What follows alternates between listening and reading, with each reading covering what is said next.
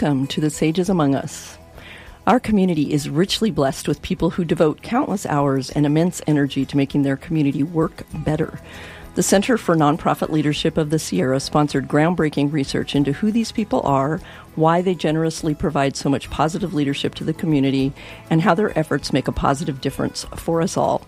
This research project culminated in publishing a book in 2012 called The Sages Among Us Harnessing the Power of Civic Engagement. This show is based on that research, and today we're going to hear the personal story of one such person who is deeply engaged in making our community a better place. I'm Joyce Miller, and I'm honored to have as my guest today Amigo Bob Cantisano, president of Organic Ag Advisors and one of the most influential figures in California organic farming. Amigo, welcome to the Sages Among Us. Thanks, Joyce. A pleasure to be here. I'm going to give um, our listeners a little bit of a taste of your bio, and then we can get into the questioning since we have you on the other side of the mic. Sounds right? good. Okay. Thank you. Amigo Bob Cantisano has more than 40 years of experience growing organic crops, including vegetables, fruit, grapes, herbs, and flowers. He's the president of Organic Ag Advisors, founded in 1988, and the managing partner of Heaven and Earth Farm on the San Juan Ridge. As a consultant, Amigo advises more than 250 organic and transitional farmers and hundreds of family farmers and gardeners worldwide. His clients range from small specialty growers to producers of thousands of acres of mainstream crops. He has been a witness and a pivotal figure at most of the important turning points in California organic farming. He's a co author of the California Organic Foods Act of 1979 the nation's first organic farming law, and co founder of the annual Ecological Farming Conference, the largest sustainable agricultural gather- agriculture gathering in the western United States. In addition, he's a founding member of California Certified Organic Farmers and founder of Peaceful Valley Farm Supply. We the People Natural Foods Cooperative, Aeolia Organics, Star Farms, and the Felix Gillet Institute. Somehow he squeezes in the time to write articles, give speeches, and host a monthly radio show on KVMR. Amigo lives and farms on 11 acres on the San Juan Ridge, where he's teaching young people and his grandchildren how to farm and live with nature. That made me tired. I know, exactly. So, Speaking of that, I've been hearing the term um, agrarian elder applied to you lately. What what does that mean to you? Is that a comfortable label to have? Well, it wasn't at first, but it's become one. Uh, it actually came out from an event that some friends of mine, Michael Abelman and Eliot Coleman, invited me to, to a group of 25 of us met for a week at uh, Esalen Institute. I think that was three winters ago and uh, they invited a New York Times reporter there, and she ta- she dubbed us the agrarian elders. And at, when the article appeared, I was like, oh, God, I don't feel like an elder, but, but honestly, coming out the other side, it was like, all right, that's an honor. And so yeah, now that's been attached to a bunch of us, which I guess is wonderful. Mm-hmm. That's what happens when you're at it a long time and you've gotten older than others. They start calling you an elder. Apparently so.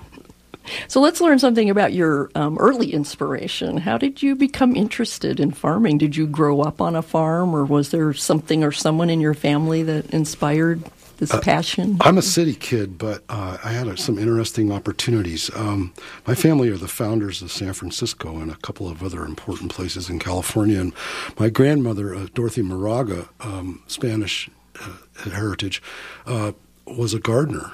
And, you know, my first real comprehension of gardening and, and her in many ways was out crawling on my knees in the garden with her and we were picking these prickly little fuzzy things underneath these fuzzy leaves which turned out to be little pickling cucumbers.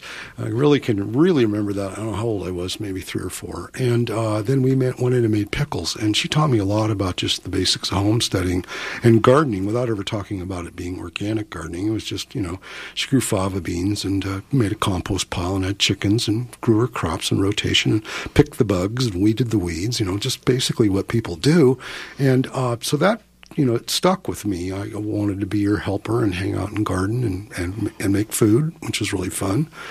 And so that bounced along until the 60s. And in the 60s, I ended up living in a series of communal environments um, where we didn't have any money. And uh, you know, gardening became essential, you know, and it turned out most people hadn't ever gardened. Most people were urban and suburban refugees, and there were a few of us that had gardened before, so we'd get a group of people and teach them how to the basics of making a bed and getting stuff dug up, and lo and behold, you know, go down and get some horse or chicken manure or something and mix it in there and plant a cover crop, and next thing you know, we're gardening, and uh, that got me into gardening even further. And then uh, I went to uh, San Francisco State on the first Earth Day, and that maybe was the seminal day. And I'll have to go back some day and look. It's a gentleman who I do not know his name got up and talked about this, you know, the pesticide issues, you know, and he, he mentioned this book by Rachel Carson, you know, which was uh, at that time I hadn't heard of her, and I really didn't understand the whole thing with pesticides.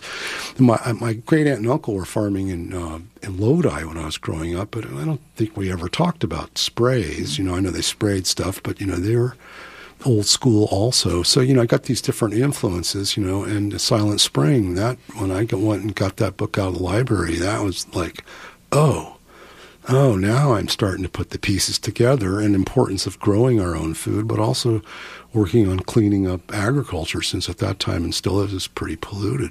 So that would have been around 1970 1970, like yeah, that? was the first Earth Day. Mm-hmm. And I'm going to have to go back so I can give that gentleman credit because mm-hmm. he definitely got me motivated. And I've told this story before, but now I'm going to have to go look and see who was on the program. So that was kind of a watershed event for you. Yeah, it was. hearing that one speaker. Or yeah, the whole event. You know, just there's a whole mm-hmm. understanding more about Earth and environment. I'd grown up, you know, nature was where I was most comfortable, and but actually putting the two and two together about the human interaction with nature and our responsibility in it, and you know the the fact that nature is threatened by us, um, was really really came to my head on that day. Mm-hmm. It's pretty important. So, how did you learn to be a farmer? You've taught a you know, lot of other I, people. I jumped in and started doing it. You know, uh, gardening led to you know bigger, bigger gardens. You know, I had a half acre garden. I was living in Truckee with a group in a commune, and we took an old horse barn or horse uh, stables and dug them up. And soon we had a half an acre. I was also out at uh, Sierra Hot Springs. We had about that much out there, and we're using uh, the warm water and plastic uh, covered uh, beds to grow stuff all winter. And and then my good friends, the Rouse brothers helped start the We the People co-op back there in the early 70s in the North Shore, and they were members of the co-op, and they were one of the brothers of my roommate, and they decided they'd grown up farming in Yuba City, and instead of farming, they wanted to go back and be beekeepers, and that just fascinated the heck out of me. I didn't really know anything about bees, honeybees, and so I went to help them one weekend, and, and, it turned out we made boxes and got stuff ready for the season. And then we went out and worked with the bees, and I was hooked. And I thought, well, this would be really fun. Maybe I can do this. I was managing the food co-op. I naively thought I could do both, and I come down and work, work the bees. And then eventually, uh, their grandpa said, hey, you know, we got six acres of land here that I'm not using. I planted young walnut trees on, and Grandpa Rouse said, you know, if you guys want to grow something for the co-op, you could do that. And the Rouse brothers had grown food before, mostly orchards, and I had done gardens. Next thing I know, we were out there cultivating up six acres and also trying to take care of this gigantic, which turned out to be almost 600 beehives project. And you know, you just I learned by swimming. Literally, they threw me in the water, and I made a lot of mistakes. Uh, and fortunately, I had some mentors. I had a Hispanic gentleman that worked across the street. He came over and taught us some of the basics of growing stuff, and a and a man from Arkansas taught us some more, and then these brothers from Texas. You know, and bit by bit, you start gleaning things and I learned right then and there that organic farming wasn't all that different than conventional farming, except we just chose not to use the chemicals. But as far as the practical aspects of it, it was virtually identical. So, you know, when Mr. Rouse came over, he, you know, he'd farmed before the era of chemicals. He was in his 80s when I met him in the 70s, and he was like, "Yeah, well, you could do that without chemicals, like I used to, or it'd be a lot easier to do it with." And so then he'd just tell me how they used to do it without chemicals, and I was like, "Oh gosh, Grandpa, we could do that." They weren't calling it. Were they calling it organic no, farming then? No, like, there was Organic Gardening and Farming magazine yeah. came out in the '40s, but hadn't really caught on much in California. I was an early subscriber to it there around 1970, but no, there wasn't any market or interest in organics till about the mid '70s. And then, uh, and that was all pretty much, uh, well, I helped start CCOF. That was in 73. And that was just a handshake relationship with your neighbor. You know, we kind of self certified each other. And then there was a there was some fraud. Organic started to get a little bit popular with the hippies, especially in the late '70s, and there was some fraud where people were selling stuff. So we said, oh, maybe we should write some rules, you know, that are a little bit mm-hmm. more stiff. And so we went to the CDFA, Department of Food and Agriculture, and uh, the uh, legislature, and we wrote the first law. I, I, had no idea what we were getting ourselves into at that point. it was an eight-page law. It was really simple, but mm-hmm. it was designed to kind of protect the organic farmers. And then organic started to take off. That's the rest is history, as I say. You're listening to The Sages Among Us on KVMR. I'm Joyce Miller. I'm talking today with amigo Bob Cantisano. So you have been a pivotal figure in the development of organic agriculture and the movement here in California. And in a 30 minute interview, it's going to be really hard to even scratch the surface sure. of all the stuff you have done. But I did want to note that for people who are interested in a really deep dive into that history, there's a really interesting um, oral history on the website of the UC Santa Cruz Library. Mm-hmm. I was um, honored to be interviewed for yeah, that. it's a 166 page interview. Yeah, um. And I really recommend it to people who are interested in the history of um, organic farming. So, with your long view over all those decades and your grasp of history, what's the biggest challenge that you think faces organic farming today? Oh, that's a really good question. I ponder that a lot. Well, one is it's it's a victim of its own success, mm-hmm. um, which has made it difficult for it to be accessible by common people. The, the value mm-hmm. of it is the demand for it and keep keeps the price to a point where I mean I got into this. I came with the co-op movement and our motto was food for people not for profit and now pretty much everything running agriculture is about profit uh, and most of the, us that started this didn't weren't motivated by profit, but all the larger and, and, corporate businesses that are in it now, that's clearly their motivator. So that's a challenge. I'd still like to see uh, organic food get closer in price, you know, that everybody can afford it. I got four grown children with children, and they're all struggling trying to eat organic, despite the fact that they grew up with it. Um, mm-hmm. So I can appreciate it on a day to day. I think that's one issue. I think also, you know, we, despite all the fame and and celebration about organic. It's still a, just a speck on the on the horse's butt. You know, it's about one percent of agriculture in the United States is farmed organically. It means oh my goodness. We, we think we live in a bubble here in Nevada County. We yes. think everything's organic, but that's not the case. And I do as a farm advisor. That's what I learn a lot. Is most of where where I work is conventional farming and people who want to become organic. And they need to. We need to get that other 99% farming better uh, for lots of reasons, not the least of which is their own health, the farmers, but also the food we eat. So I think we have a long ways to go in that regards. Mm-hmm. Um, and, you know, we've gone a long ways with little or no support from the government. Most of this has been done by private initiative, which I think I'm proud of that.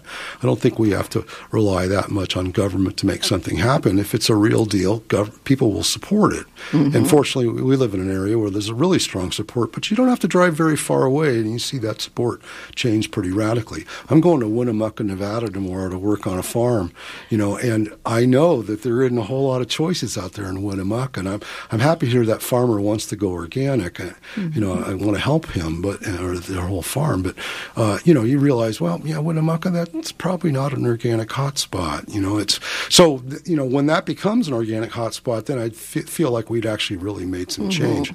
So I think there's a a long ways to go. And we also have another big issue, the agrarian elders uh, addressed it, is we're having the problem with succession now where people are getting to retirement age with little or no ability for other young people to take over their farms. There's not the interest or the financial ability for them to do that. Uh, and I'm faced it on my own farm. I basically leased out my farm for next to nothing to a young couple to get them the opportunity to get on their feet and create a farm life. And that's how I got started. Grandpa Rouse gave us the farm. You know, right. he said, "Here, you guys have it." So, but it's really difficult now to transfer that over. And the median age in agriculture is 68 years old. So, you know, that's Oh, I'm sorry, 58 years old, mm-hmm. uh, and, and 58, and that's creeping up. And so it's like, you know, who's going to grow our food for the next generation? So that's a big challenge. We're all talking about that and coming up with creative ways to do that. And I think if we can transfer that land into the hands of the young people and get them farming, then that would be a great success. But that's definitely a challenge for the future as well. I think that's a misconception that we have in our bubble here in Nevada County because I think people think there are a lot of a lot of organic farms, and a lot of them are run by younger people. Yeah, And but maybe- locally that's true. Yeah. There's, but it, you don't have to go far to see that change. Right. And proportionally, that's just a very, very small amount of the food that we eat in our county. Mm-hmm. true. You know, most of, depending on whose estimates, 98% more or less of the food we eat here comes from out of county. So, you know, that means there's a lot more opportunity for people to grow food locally as well. It's really encouraging to see the young people involved. I think that's fantastic, but we need a lot more of them to make this a sustainable agriculture. And so, are you working on that challenge? What are you What are you doing to yeah. make that happen? Uh-huh. Well, I did that on my own place. Figured out a way to get a couple young couple involved. They're in the end of their second season. They're doing great. I think they're going to fly. Uh, our organization, the Ecological Farming Association, sponsors workshops and conferences on the subject, where we bring in the experts to help. It turns out a lot of times farmers haven't even figured out how to grapple with the issue, much less alone resolve it. So we bring in banking experts and uh, transition experts, succession experts, business people to help them understand the opportunity. And then I'm involved with a group, uh, California Farm Link, which is exactly what they do. They link up potential young farmers with owners of property in the hopes of creating a bond that becomes long term. Sometimes it's just a lease, sometimes it becomes an actual transaction. So, yeah, I, I'm committed to it. I think it's a really important and necessary thing to do. So, how did you personally evolve from being a farmer to a businessman to a consultant? Was that kind of a natural progression for you? You know, I- people have asked me that before. I never planned any of my life. I just it appeared. So to tell you the truth, Peaceful Valley started because I we had started a farm here in, in Nevada County. Uh, I learned how to read soil analysis, and the nutrient levels were very low on the farm, which is really common in the f- Sierras in general.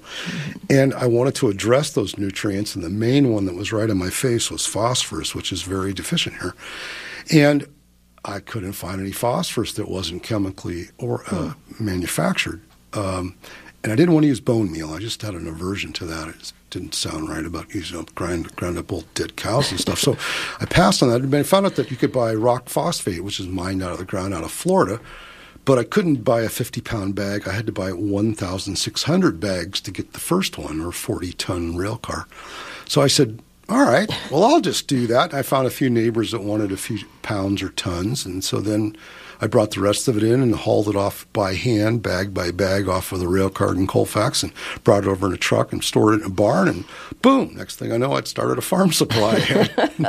Zero experience in that at all, but I'd done a store for the food co op, so I knew a little bit about retailing. And so I, that started that. And then that just grew from there. That was a local, you know, half day a week business Saturday mornings, and uh, then people started showing up on other days and going, "Hey, you need to be open more." And we want more things, and so I started putting more things. Obviously, rock phosphate wasn't going to satiate everybody, so we started putting more and more things in there, and then it just grew from there. And then that coincided. Uh, uh, to the 80s. So I started that business in 76. And uh, in the 80s, it, you know, organic started to get popular, or at least seemingly so. And people were starting to call up and show up from all over the place, it, which was really interesting. It turned out there weren't any other organic farm supplies. I didn't know that, but there just didn't turn out to be anybody around. So by default, I was like one of the go-to places. And then people were coming up asking questions of all kinds of sorts that I hadn't didn't have any experience in. So I realized that actually it was really it'd be really useful for me if I got to go out and spend more time on farms and see what people were up against because you can't give anybody a very good bit of advice in five minutes while you're rushing around loading their truck, you know. so I was like, well, I need to go out and visit people. So then I started taking a part of my work week and going out and seeing folks, and then that evolved into being a farming advisor. Mm-hmm. And it was just like people are like, yeah, and I didn't know I was the first organic farm advisor. I just thought it was an interesting thing. I liked meeting people, and every now and then I was helpful, and I learned a lot, and then that just careened into a career. uh, 1989, we had what was known as ALAR Sunday, which was a big deal, uh, pesticide scare that happened on uh, apples, apples, apple juice, and it was a big deal. And all of a sudden, the phone rang off the hook.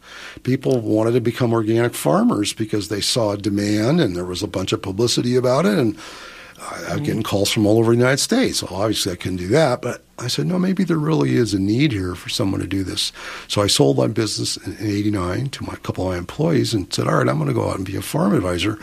And it just happened just like that. I was like, oh, I'm a farm advisor. okay. Next thing I know, I was out on farms. So that, you know, and the same thing with the uh, ecological farming conference that I had been to a conference in Kansas City. I liked it, but it was very Midwest like, and I didn't, it wasn't California like, and I wanted to have some level of celebration, and CCOF wasn't into that kind of thing. So I said, well, why don't we just see what happens if we invite a group of farmers together for the day and see what happens without a big agenda? So we had one speaker and a potluck lunch and 45 people, and we danced, and people loved it. And that just spun into now it's a five day event and 2,000 people, and you know it's been going 38 years, and you know, and now it's a big success. But you know, I didn't have any clue that was going to happen. I just thought it'd be fun to hang out with some of my farming buddies. And uh, truthfully, that's a lot of this comes about. You just what's in front of you. you go, oh, well, that seems like something I should, I could be able to do something about, and and do it. And I'd say that to anybody. You know, if you see something that needs to be done, just step into just, it. Don't be afraid. It, it. the worst that can happen is you're going to you know burn your feet a little bit, but you'll get through it. You know, it's it's not impossible to do this. And the other thing is, I never borrowed any money to do any of these projects. I just did them all on my own money, and that way I didn't have any of that you know worry of oh my god who would I have to pay off in this deal. Mm-hmm, right. And so you know, not beholden. Yeah, to, and it's mm-hmm. reduce the stress anyway. You know, so yeah, you can do a lot of stuff like that just by creativity. You're listening to The Sages Among Us on KVMR Nevada City and KCPC Camino. I'm Joyce Miller. My guest is amigo Bob Cantisano. In some ways, um, organic farming to me, to my mind, is like a little bit about purity or about being, you know, pure I don't know. Um, virtuous is another word, I think. But you really seem to have a gift for pragmatism that has allowed you to accomplish a lot in your career. Um, how do you balance those two things? Well, that's a really good point. It, mm-hmm. it is a purer way of agriculture, no doubt about it. It's one of the mm-hmm. reasons we're motivated to do it. But I also recognize that people come into this from a wide spectrum of backgrounds, you know, and there's no value in castigating somebody from where they were. I just try to say, okay, you're ready to change? well, cool, let's do it. And not beat somebody up because they've been taught. You see, most everybody in agriculture got taught all this by the experts. You know, they, most, farmers didn't invent uh, pesticides. They were all brought that by the system, you know. And right. so, you know, they've been brainwashed. So I just look at them as their their fertile ground for a new idea, you know. And if you beat them up over what they did, well, they're not going to feel any better about it or more motivated. They're going to be resistant. So I just look at it and go, well, here, here's your opportunity. Here's what you can do. Here are the obstacles. Here's the mm-hmm. financial challenges. Here's the emotional ones. And most of it's just psychological. If you believe you can do something, you can do it. So I just give them a, basically a helping hand. I, at one point thought I was going to get had a business card printed up. I never oh, used oh, no, it. It said farm psychologist. You know, it just because it seemed like that's my job was was holding people's hands, getting them through this stuff. And I'm sure that guy I'm going to meet tomorrow is like that. You know, he's going, "Oh, I'm mm-hmm. stepping out on the edge by myself here," and I want him to know that no, you're not by yourself. There's actually some real support.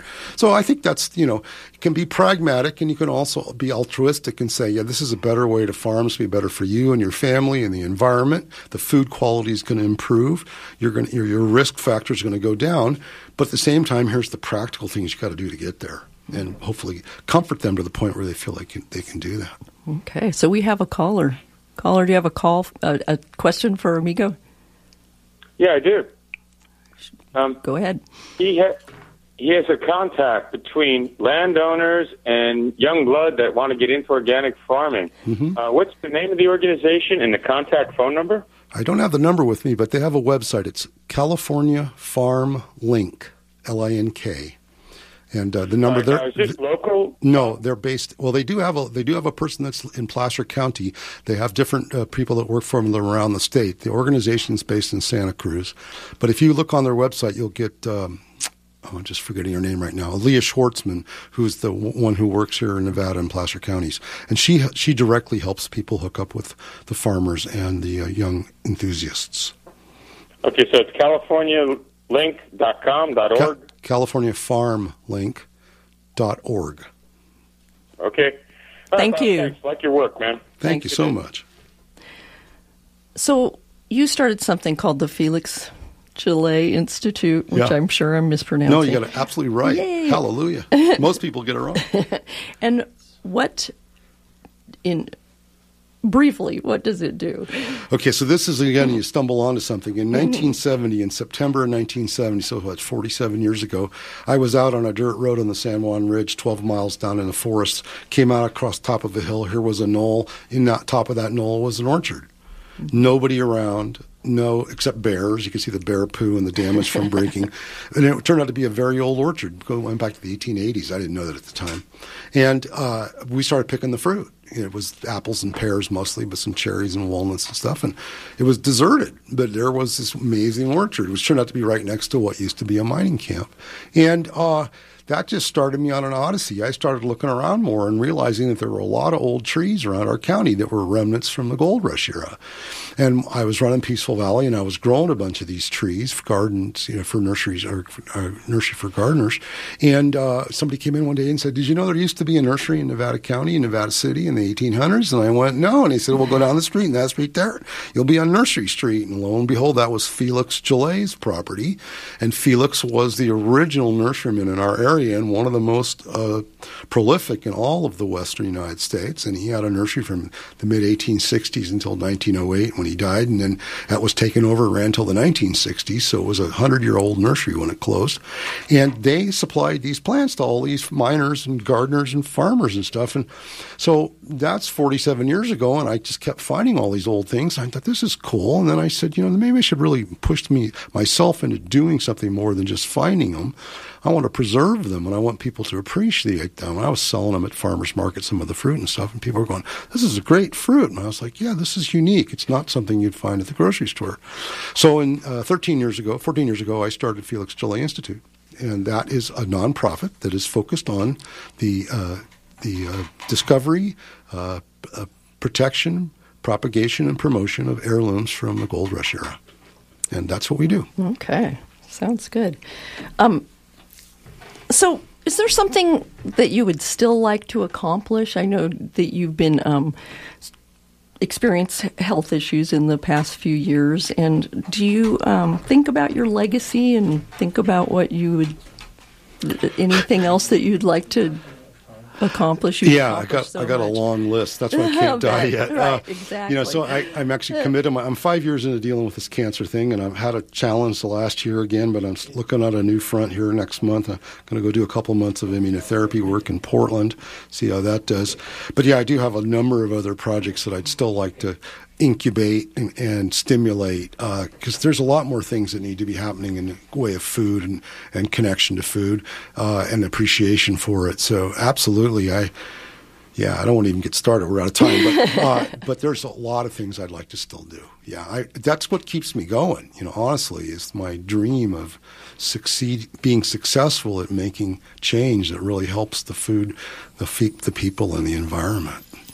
I guess it's um, we're running out of time we here. We're going to have to bring you back, um, Amigo Bob, oh, for um, another half hour or so because we, like I said, we barely scratched the surface there. So thank you so much for um, joining me tonight. Thank you, Joyce. I really and enjoyed when, it. The purpose of this program is to inspire and invite people to participate in the betterment of their community. Discover how you can make a difference by tuning in next Wednesday at 6:30 p.m. when Mary Ross will be your host. Thanks to our engineer for tonight, Ralph Henson. You've been listening to The Sages Among Us.